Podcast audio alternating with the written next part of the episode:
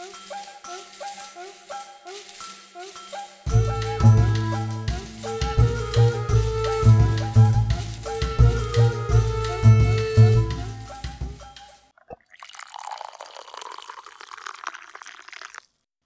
Kawa zalana, zaczynamy. Dzień dobry Państwu, witam Was bardzo serdecznie w nowym roku w Humaniście przy kawie. Dzisiaj moim i Państwa gościem jest nie kto inny, a student drugiego roku kulturoznawstwa Krzysztof Olszamowski. Cześć Krzysztofie. Cześć, bardzo dziękuję za zaproszenie i miło mi, że możemy się tu spotkać, porozmawiać, myślę o ciekawych rzeczach. O, już dobrze, że to ty narzucasz mi temat, a nie ja tobie. Chociaż tak naprawdę spotkaliśmy się tutaj właśnie z konkretnej e, sytuacji, z konkretnego wydarzenia. Otóż ja się dowiedziałem i myślę, że to jest dobry temat w ogóle na rozmowę, to znaczy wernisaż drugiego roku kulturoznawstwa. Jakby ktoś nie wiedział, jakby ktoś był spoza Wydziału Humanistycznego, to chciałbym powiedzieć, że taki wernisaż jest organizowany co roku podczas zajęć z doktor Ewą Augustyniak. Pozdrawiamy panią doktor. I jest to niezwykle bardzo fajne doświadczenie praktyczne, ponieważ dotyczy to organizowania wydarzeń. Ja pamiętam e, mój własny wernisaż, znaczy własny, wspólny z moim drugim rokiem i tutaj oczywiście ta tradycja pozostała, co mnie bardzo cieszy, ponieważ no, jest to takie, tak jak już powiedziałem, doświadczenie praktyczne. Wy w tym roku macie e, wernisaż fotografii i on się nazywa Omnibus Rebus Finis Est. Może ten tytuł tutaj naszych słuchaczy wprawić w lekką dezorientację, więc już tłumacząc, posłużyliśmy się tutaj łacińską nazwą w wolnym tłumaczeniu. Wszystko ma swój koniec, co wiąże się z pewnymi refleksjami, które nas e, natchnęły w tym trudnym, pandemicznym czasie, gdy myślę, że szczególnie łatwiej niż kiedykolwiek wcześniej sobie uświadomić kruchość życia i nie tylko, ale i nietrwałość rzeczy doczesnych otaczających nas z każdego dnia. A, coś takiego. Ja właśnie myślałem o tym haśle waszym przewodnim, że to jest bardziej no częściowo też optymistyczne, znaczy wszystko ma swój czas, tak śpiewał Perfekt, notabene i właściwie, że i pandemia ma swój czas i nauczanie zdalne ma swój czas i trudne chwile mają swój czas. Harvey Dent w Mrocznym Rycerzu mówił, że noc jest najciemniejsza tuż przed świtem i świt nadchodzi. Właśnie a propos tłumaczeń, ostatni Bond to był No Time to Die, nie czas umierać, a mi się w głowie zakodowało nie wszystek umrę. Ale no takie skrzywienie po klasie humanistycznej, niczego nie żałuję. No dobrze, wracając do waszego tematu przewodniego. On u was się pojawił spontanicznie, czy on może jednak ktoś wam zasugerował to? Nasz wernisaż miał tytuł e, Chwile ulotne. I znowu trzymamy, jakoś chyba studenci bardzo lubią y, kwestie terminów, końców i chwili i w ogóle czasu. Co o tym myślisz? No, w, nic dziwnego, w końcu zbliża się sesja wielkimi krokami. Natomiast jeśli chodzi o ten nasz tytuł wernisażu, to testowaliśmy różne koncepcje, też pod względem, myślę, nawet trochę bardziej ambitnych założeń tematycznych, tylko tu pojawił się też ten aspekt, że właściwie robimy własne wydarzenie od zera, od podstaw, bez profesjonalnego sprzętu. Właściwie wszyscy wykonaliśmy zdjęcia prostymi telefonami komórkowymi, więc tak po odrzuceniu kilku koncepcji doszliśmy do wniosku, że taki temat że wszystko ma swój koniec, to będzie coś, co da nam dość spore pole do popisu, jeśli chodzi o to, by nawet różne fotografie w różnych konwencjach przygotować i współgrało to z tym tematem w taki sposób, że każdy będzie w stanie nawet w swojej okolicy znaleźć coś, co się wpasuje. Mhm. Czyli robiliście fotografie za pomocą smartfonów i tak dalej. No, na, na obecne czasy w sumie można powiedzieć, że teraz już są całkiem, niektóre te aparaty mają całkiem dobrze wbudowane soczewki i przesłony, żeby to, żeby to było solidne. Oczywiście nam potrzeba światła i tak dalej. Chyba, że nie wiem, masz w swojej grupie kulturoznawców osoby, które o wiele bardziej są zainteresowane fotografią, korzystają z lepszego sprzętu?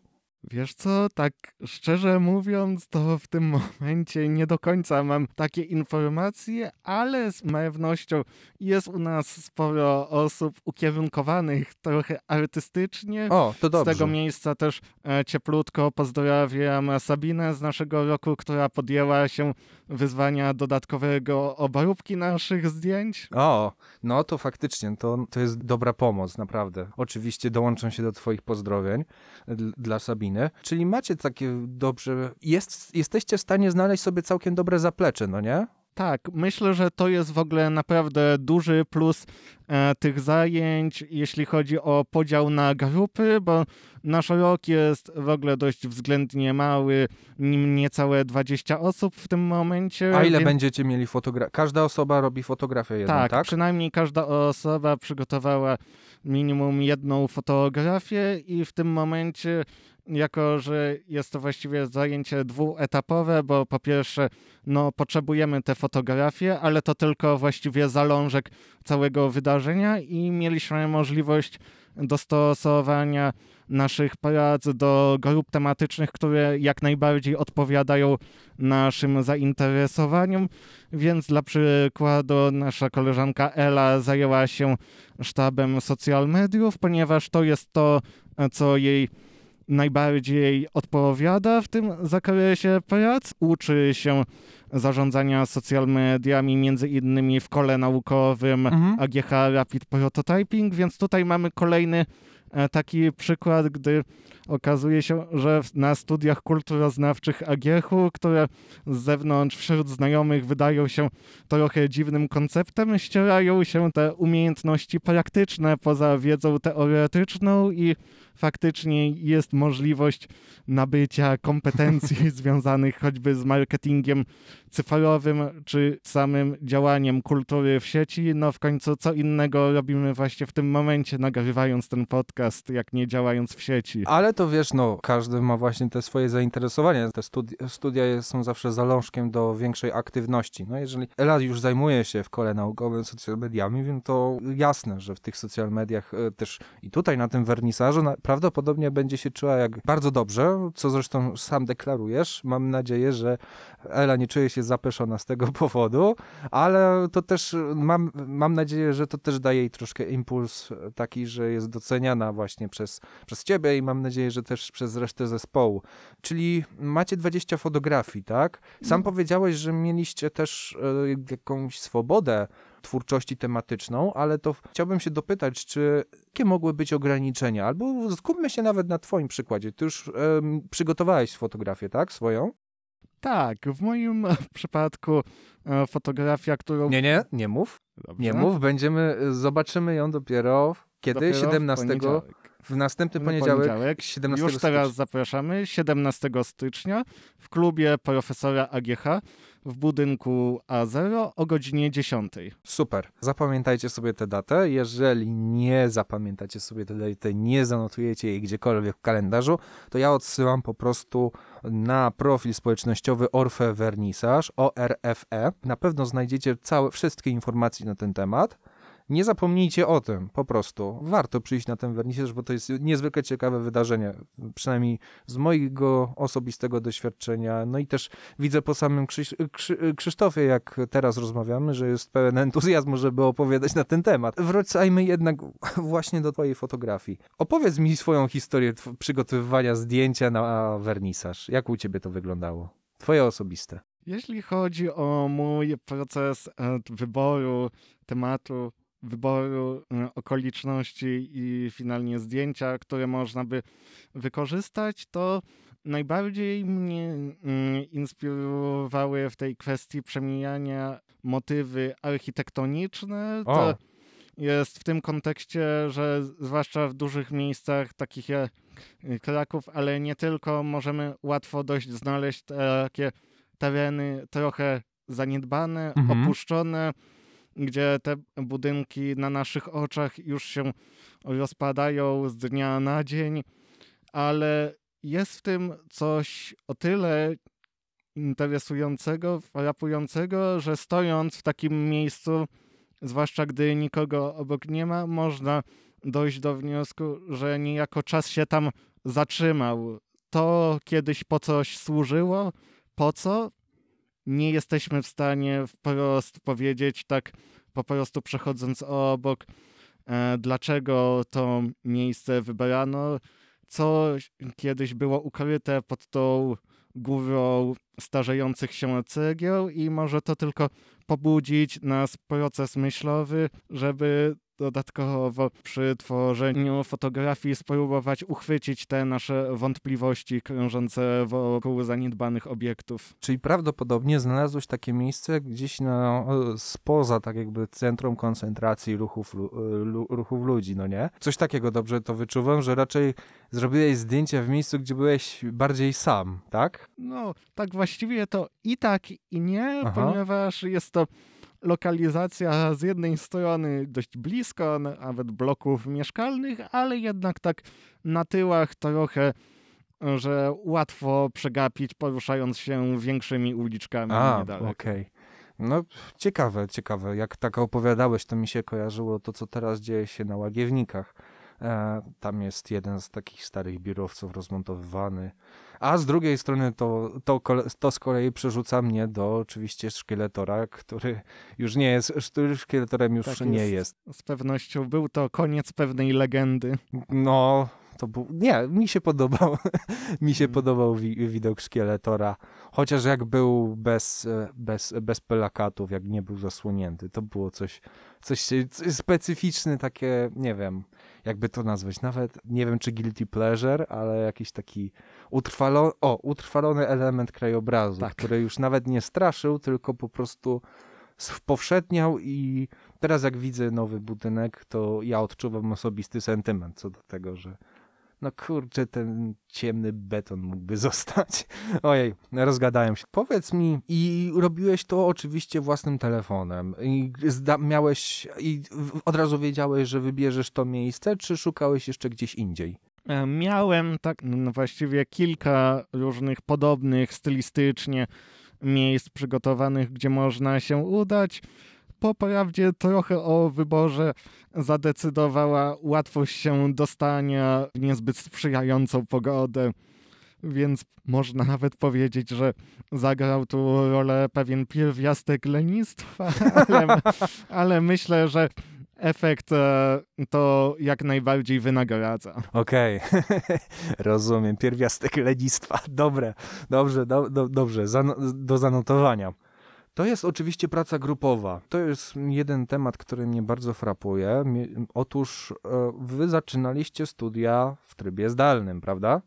Tak, zaczynaliśmy właściwie pie- cały pierwszy rok przeszliśmy w trybie zdalnym. Tam mieliśmy w zależności od grupy jedne czy dwie okazje w ogóle do spotkania na zajęciach stacjonarnych i tu też no, od razu się nasuwa myśl, że jednak jest to pokrzepiające trochę, że wszystko wskazuje na to, że rok później, półtora roku później, dalej w trudnym czasie, jednak udaje nam się zorganizować takie wydarzenie w trybie stacjonarnym. O, to no tak, tak, to były takie czasy pytania modły, czy e, e, na ile wróci nauczanie zdalne. Zostawmy to na bok. Ja właśnie chciałem się dowiedzieć, jak wyglądała ta praca grupowa po roku nieznania. No właśnie, czy jak zaczęliście studiować w salach wykładowych, to czy było poczucie jakby takiej nieznajomości tych ludzi? Wiesz, trudno mi wypowiedzieć się w imieniu wszystkich, natomiast z mojej strony i tak, i nie. To Mhm. znaczy, jednak też mieliśmy do wykonania różne zadania grupowe, także w tym trybie zdalnym, co wymuszało jakąś współpracę. I tak e, się poznaliśmy, myślę, całkiem dobrze. W związku z tym, Mhm. że no nie ma co ukrywać, żyjemy także w społeczeństwie cyfrowym, więc ten brak stacjonarnych zajęć w tym momencie był tylko ograniczoną lekko przeszkodą do integracji, ale również zostało to trochę nadrobione, myślę, przez te kilka miesięcy, które już mieliśmy. No i, i tak udało nam się e, przez pierwszy rok na tyle nawzajem poznać nasze możliwości i mocne strony, że właściwie nie było jakiegokolwiek e, problemu z tym, by w miarę gładko się e, podzielić tematycznie do tych różnych grup, bo też mamy i choćby sz- sztab poświęcony przedmiotom fizycznym towarzyszącym wernisażowi, jak e, katalogi e, czy mm, gadżety, które szykujemy, o których jeszcze nie mogę powiedzieć wszystkiego, jak i również jest naturalnie u nas grupa zarządzająca, która spogląda i dokłada wszelkich starań, by połączone nasze grupy działały jak dobrze naoliwiona maszyna, która dostarczy odpowiednich wyrażeń. Człowiek jako maszyna, człowiek jako organizm, człowiek jako istota cyfrowa.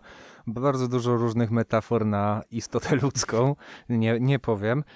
A jak ty postrzegasz jeszcze na, dla siebie nauczanie zdalne? Gdzie ty odczuwałeś więcej komfortu? Ucząc się przed komputerem, czy wchodząc do sali wykładowej? Odpowiedź brzmi: to zależy, ponieważ to, mm, czy zajęcia stacjonarne, czy zdalne są lepszą opcją, w sumie w dużej mierze też e, zależy od podejścia wykładowcy do tego, jak chce wykorzystać daną przestrzeń, czy skorzysta z możliwości, jakie daje nauczanie zdalne, jeśli chodzi o dostęp do uczestników. No tak, bo czasem też natura różnych tematów może być taka, że no w sumie można y, o wiele lepiej jest krążyć w przestrzeni wirtualnej chyba, tak? Nie wiem, czy dobrze rozumiem, co masz na myśli. Tak, tutaj bym o, od razu wspomniał o fakultecie u doktora Krzysztofa. Maja, który prowadzi m.in. światotwórstwo w grach komputerowych i tutaj zdecydowanie ta forma zdalna pomogła z racji, że można było spokojnie odtwarzać materiały także wideo potrzebne No tak, do tak, tak. ilustracji wykładów, więc to z pewnością jest plus. No tak, tak, oczywiście. e, Przy, przynajmniej teraz w ogóle gry, gry wideo ja zauważyłem niesamowita ilość e, robienia transmisji i streamów poprzez YouTube'a. I to jest ciekawe takie podejście oglądania w ogóle kogoś, e, w ogóle jak wygląda gra, co prawda z perspektywy trzeciej osoby, ale właściwie widzimy to, co osoba grająca obserwuje. I to jest tak, nie wiem, czy o to też chodzi doktorowi Majowi. Pozdrawiamy zresztą bardzo Oczywiście. bardzo serdecznie. Kiedy y, pojawiły się specjalny dodatek do Gotika, Kroniki Myrtany. Myrtany, dokładnie, bo drugie są Dzieje Koriny, na które jeszcze Mm. czekamy. Kroniki Myrtany się pojawiły. Dwa dni później już było dziesiątki streamów obejścia po wyspie Archolos. No ciekawa gratka, przynajmniej dla, dla fanów Gotika na pewno, ale to ten, ten, ten taki y, rzeczywistość, ta światotwórstwa faktycznie chyba wydaje się adekwatna do tej takiej przestrzeni fantazy. Chociaż nie wiem, czy ty się spotkałeś ze streamem FIFA? Nie spotkałem się ze streamem FIFA, gdyż to nie jest mój ulubiony typ gier, ale też bym wysnuł nawet hipotezę, że mogła się zwiększyć ta intensywność streamów z różnych gier w związku z pandemią, gdzie mamy trochę ograniczone możliwości kontaktu face to face i szukamy jakiejś możliwości dodatkowych socjalizacji. W końcu te czaty towarzyszące streamom bardzo często są przestrzenią społeczną samą w sobie, tylko związanych pośrednio z transmisją, a też nie wiem, czy miałeś e, przyjemność uczestniczyć w takich transmisjach, ale też Twitch, który e, zaczynał jako portal właśnie do streamowania gier wideo, rozrósł się w tym e, czasie o dodatkowe transmisje, dodatkowe kategorie, gdzie często ludzie przychodzą, często po prostu porozmawiać. Istnieje wręcz kategoria tagowania just chatting, czy ludzie związani z muzyką i tańcem również e, transmitują się na Twitchu. No, to ciekawe. Widziałem to chyba właśnie w czasie pandemii i śledziłem tylko jeden, jeden taki rodzaj transmisji, ale to też nie były streamy na żywo, tylko właśnie ktoś ogląda filmy pier po raz pierwszy. Co prawda są pewne sytuacje, kiedy ja osobiście wątpię, że taka osoba widzi to po raz pierwszy. Nie wiem dlaczego, nie potrafię tobie tego ani słuchaczom wyjaśnić, dlaczego fascynujące jest oglądanie, jak jakaś osoba z jakąś silną ekspresją wyraża emocje zaskoczona treścią filmu. Znam jednego youtubera, który właściwie on wyśmiewa coś takiego, tylko siedzi, prze, tylko nagrywa siebie, jak ogląda jakieś zwiastuny i co najwyżej to jego brwi ruszają się góra dół.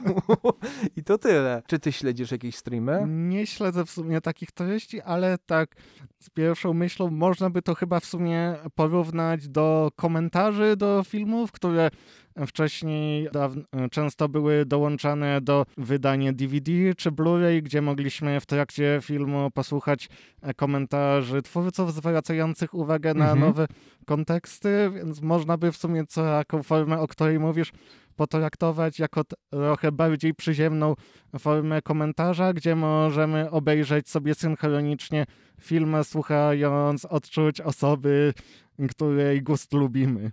Tu już zaczynamy wchodzić na drugi temat, yy, właściwie drugi temat, który mi siedział w głowie, ponieważ tutaj jesteś przed mikrofonem, to temat filmów oczywiście, o tym będziemy mówić za chwilę. Chciałbym jeszcze jednak wrócić do wernisażu fotograficznego.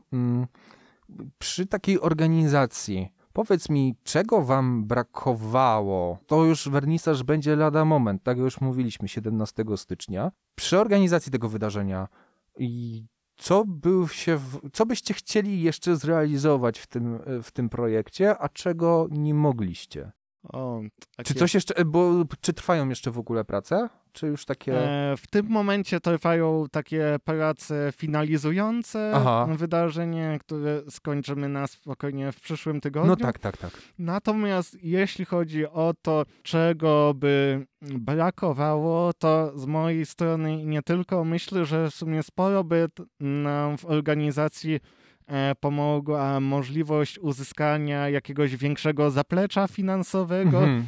Nawet próbowaliśmy tutaj, udało się wystosować preliminarz, tylko niestety złapały nas terminy nieubłagane, gdy okazało się, że było już trochę za późno, co z drugiej strony można powiedzieć, że zaowocowało takim dodatkowym wyzwaniem, gdzie musimy działać w taki sposób, by stworzyć e, coś z niczego i jak najskuteczniej, niskimi nakładami zorganizować wydarzenie, z którego będziemy zadowoleni. Mhm.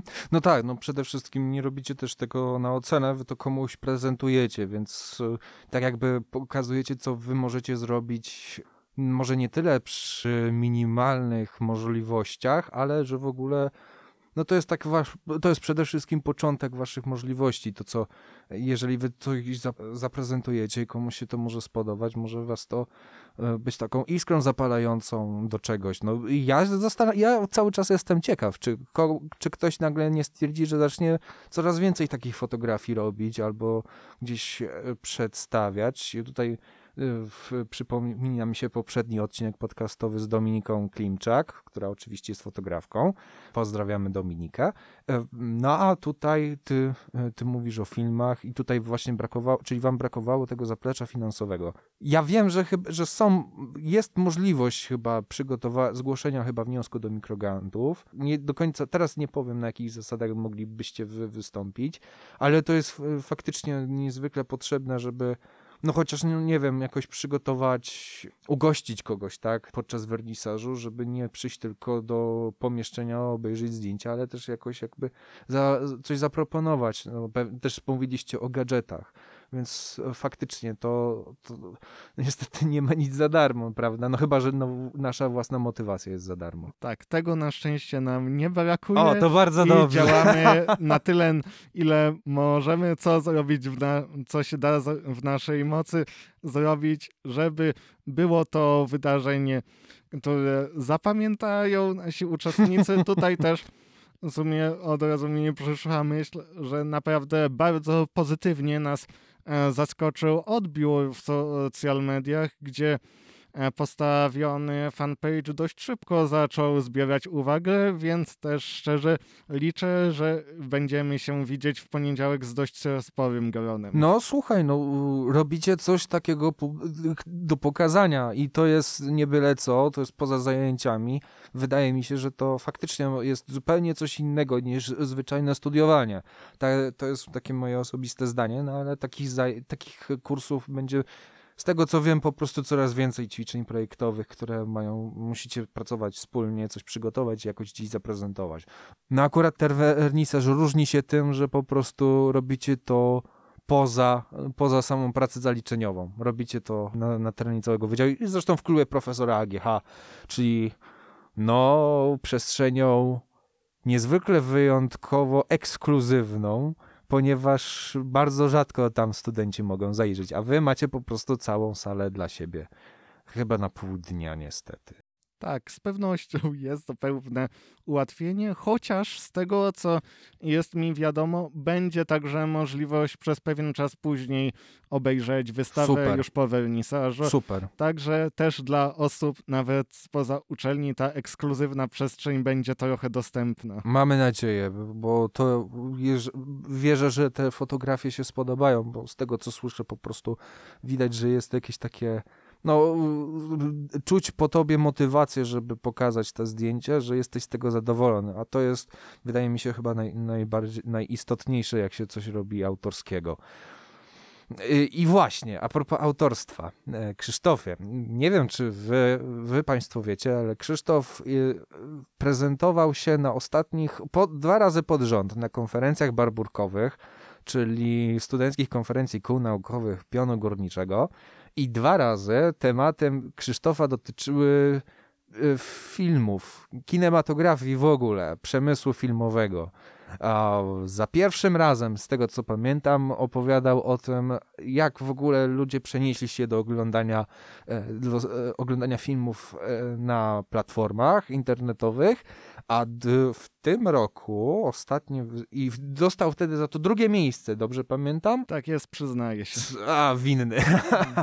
Serdeczne gratulacje, naprawdę. Dzięki. I drugi, i w tym roku y, ja słyszałem, było to wystąpienie Krzysztofa, dotyczyło mm, adaptacji gier wideo filmowych. Teraz będzie wychodził Uncharted wkrótce. Co tak. o tym myślisz? Jakie są twoje prognozy na e, ten Co temat? Co myślę o Uncharted? A jeśli chodzi o Uncharted, mam tutaj trochę mieszane oczekiwania. Nie do końca wiem, czy spodziewać się czegoś udanego, czy, e, czy wręcz przeciwnie. Tutaj prawdą jest to, że Sony e, podchodzi w dość ciekawy sposób do ekspansji na ekrany, ponieważ mają już wypracowaną swoją markę gier ekskluzywnych na PlayStation, mhm. które też często stawiają na rozbudowaną linię narracyjną w taki sposób, by nawet przyciągnąć do ekranu osoby, które niekoniecznie grają w gry. I tutaj z pewnością plusem jest też to, że powołali specjalny zespół, który ma się zajmować współuczestnictwem właśnie w produkcjach filmów i seriali na podstawie gier, bo nie jest to jedyna produkcja, jaka się tworzy też bodaj już w tym roku na HBO ma się ukazać serialowa adaptacja The Last of Us, tegoż samego studia Naughty Dog, co Uncharted swoją drogą. Natomiast dlaczego bym e, miał e, mieszane odczucia względem zbliżającej się premiery Uncharted, to dlatego, że no niejako sukces tych e, gier polegał na odtworzeniu formuły kina nowej przygody w realiach gry wideo, mhm. oby było poczucie uczestnictwa w tym interaktywnym filmie, w growym odpowiedniku blockbustera kinowego. Było to z pewnością wprowadzenie pewnej nowej jakości i niekoniecznie jestem przekonany o sensie tworzenia e, takiej produkcji w sytuacji, gdy no raczej mimo nawet potencjalnych najlepszych chęci nie zostanie analogicznie wprowadzona pewnie taka nowa jakość do kina samego w sobie, ale jako że mamy mieć do czynienia z, z prequelem poprzedzającym dotychczasowe przygody Nathana Drake'a, to przy odpowiednim no, angażującym scenariuszu. Sam powrót lubianych bohaterów. Może skłonić mieć fanów serii do obejrzenia filmu i z pewnością dla reszty tutaj też może być angażująca tym elementem. Bardzo dobra obsada, jako że w roli głównej wystąpi Tom Holland, obecnie rozchwytywany dzięki ostatniej odsłonie Spidermana. No, nie widziałem jeszcze tego filmu. Niestety nie miałem okazji. Też niestety nie miałem okazji. Natomiast no wszystko, YouTube prawdę cipowe w tym przypadku, ponieważ ilość spoilerów, jakie trafiły do sieci ze Spidermana, ja znam większość fabuły tego filmu i niczego nie żałuję. Lubię oglądać spoilery. E, nie wiem jak ty, ale powiedz mi, bo ty właśnie pokazałeś to, że ideą jakby gier komputerowych jest to, że, my, że to my osobiście przeżywamy e, historię w grach, natomiast filmy mają niestety to do siebie, że e, tam jesteśmy tylko obserwatorami. I zanim jeszcze w ogóle możemy wejść w tę rzeczywistość, musimy się jakoś związać z głównym bohaterem, z protagonistą. Natomiast y, mnie ciekawią tego rodzaju filmy, bo chyba tak powiedziałeś o Arkane, o serialu na Netflixie z League of Legends, tak? A, tak, tak. E, z, na podstawie y, to jest to y, i tam jest przedstawiona historia, która zupełnie jest jakby obok tych głównych historii z gier komputerowych, z, z gry, więc to jest takie wychodzenie mm, jakieś takie obrzeża, dobrze rozumiem? Czy to zawsze jest, i, i tu moje właśnie pytanie, czy to zawsze jest skuteczne, że takie wchodzenie na jakąś perspektywę, która nie została opisana, bo wydaje mi, no ja patrzę na to z perspektywy takiej purytańskiej, gdzie tworzy się rzeczywistość, która jest nie do końca określona i nagle twórcy określają to na swój sposób, ale niestety jakoś to to jest na takich grubych szyciach, grubych niciach szyte, żeby to pa pasowało do reszty fabuły, do loru, tak? Ja nie wiem, nie wiem, czy ty widzisz w tym problem, czy nie? E, tak, e, z pewnością tutaj myślę, że większym problemem mogą być e, wszelkie prequele z tego względu, że w tym przypadku mamy właśnie dość grubymi nićmi szytą e, próbę dopisania historii do czegoś co już wiemy, jak się wydarzy. Mhm. E, natomiast bardziej rozsądnym kierunkiem zdaje się budowa szerszych uniwersów, zwłaszcza, że od ostatnich lat no, uniwersa wielomediowe są konceptem dość popularnym i prężnie się rozwijającym i to też właśnie uczyniono w przypadku Arkane, gdzie mamy właśnie, tak jak wspomniałeś, podstawową grę League of Legends. To jest gra sieciowa, w której dwie drużyny, kilku postaci walczą ze sobą, więc bezpośrednio jakiejś linii narracyjnej w samej grze nie znajdziemy, ale twórcy zastosowali tam taki postaciocentryczny model, model fabularny, gdzie kolejni bohaterowie mają swoją historię i rozszerzają przedstawiany świat, więc to było ciekawym kierunkiem, e, żeby stworzyć serial właśnie kolejny raz rozbudowujący przedstawiany przez lata świat w taki sposób, że jest przystępny dla osób, które w ogóle w te gry nie grały. Aha. Mój kontakt z League of Legends skończył się na tutorialu, ale jeśli chodzi o Arkane, no to bawiłem się bardzo dobrze z tego względu, że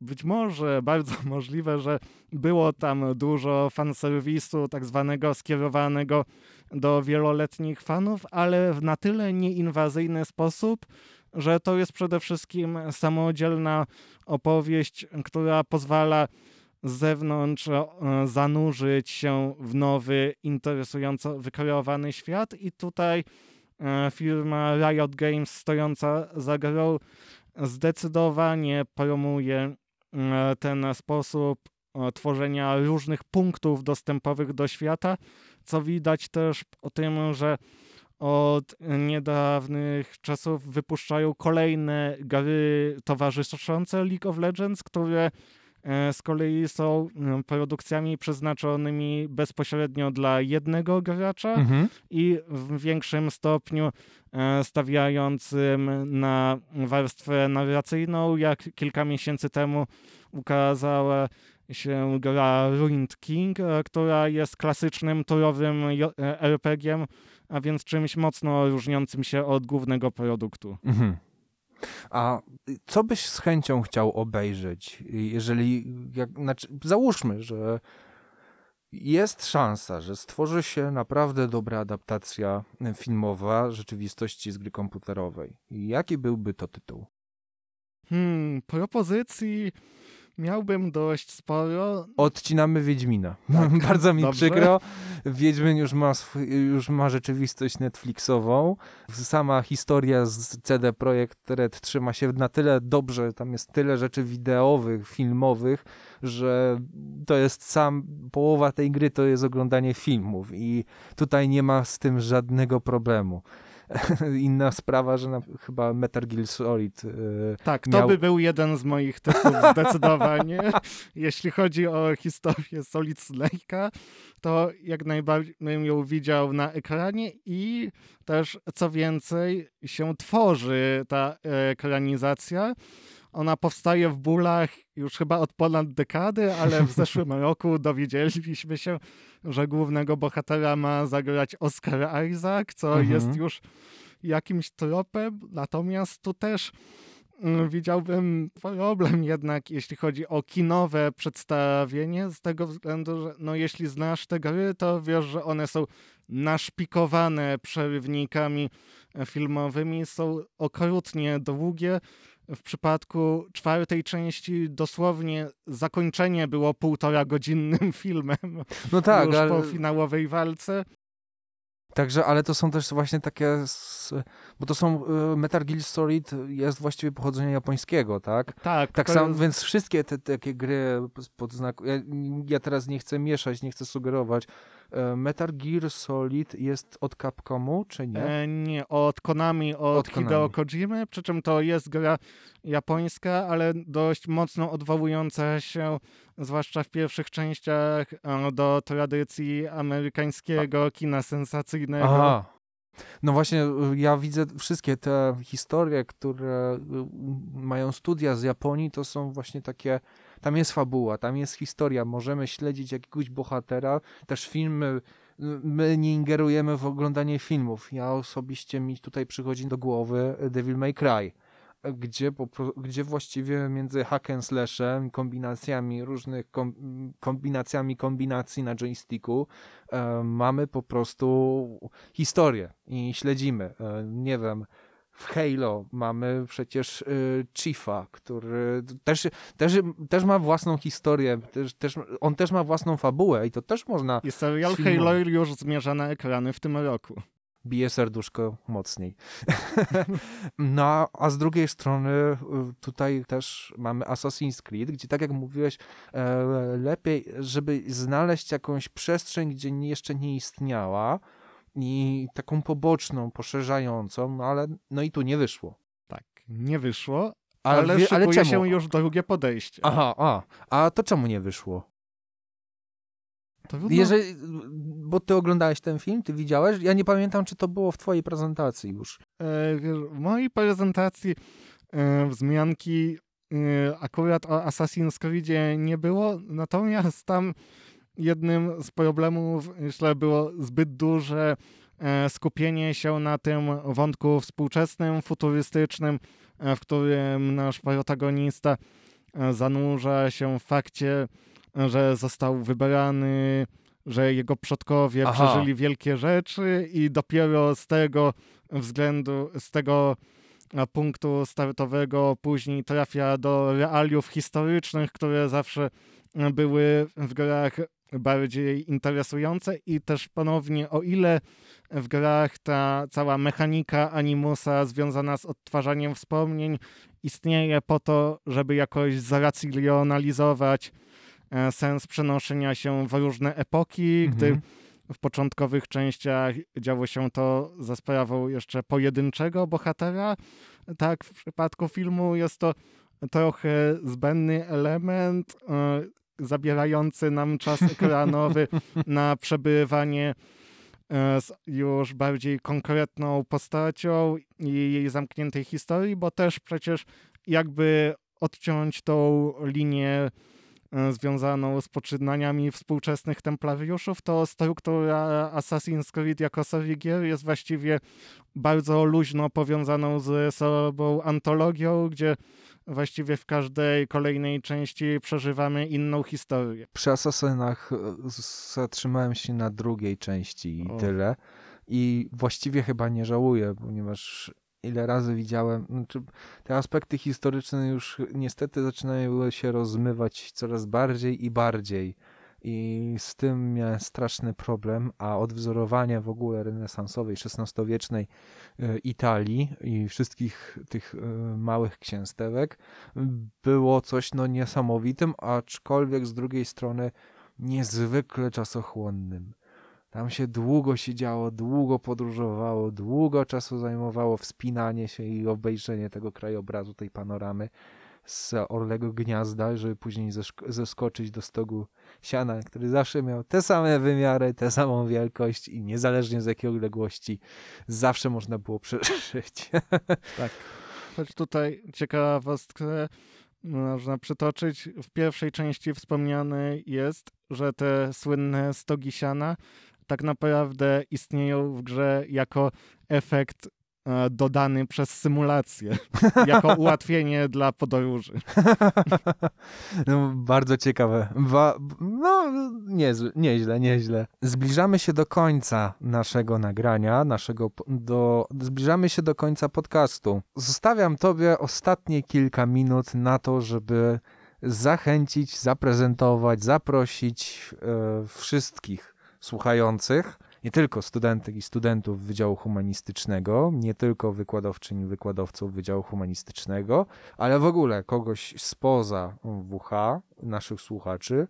Mamy nadzieję, że Was zainteresuje. Ja przynajmniej się dołączam, ale teraz oddaję w Twoje ręce zaproszenie do wernisażu.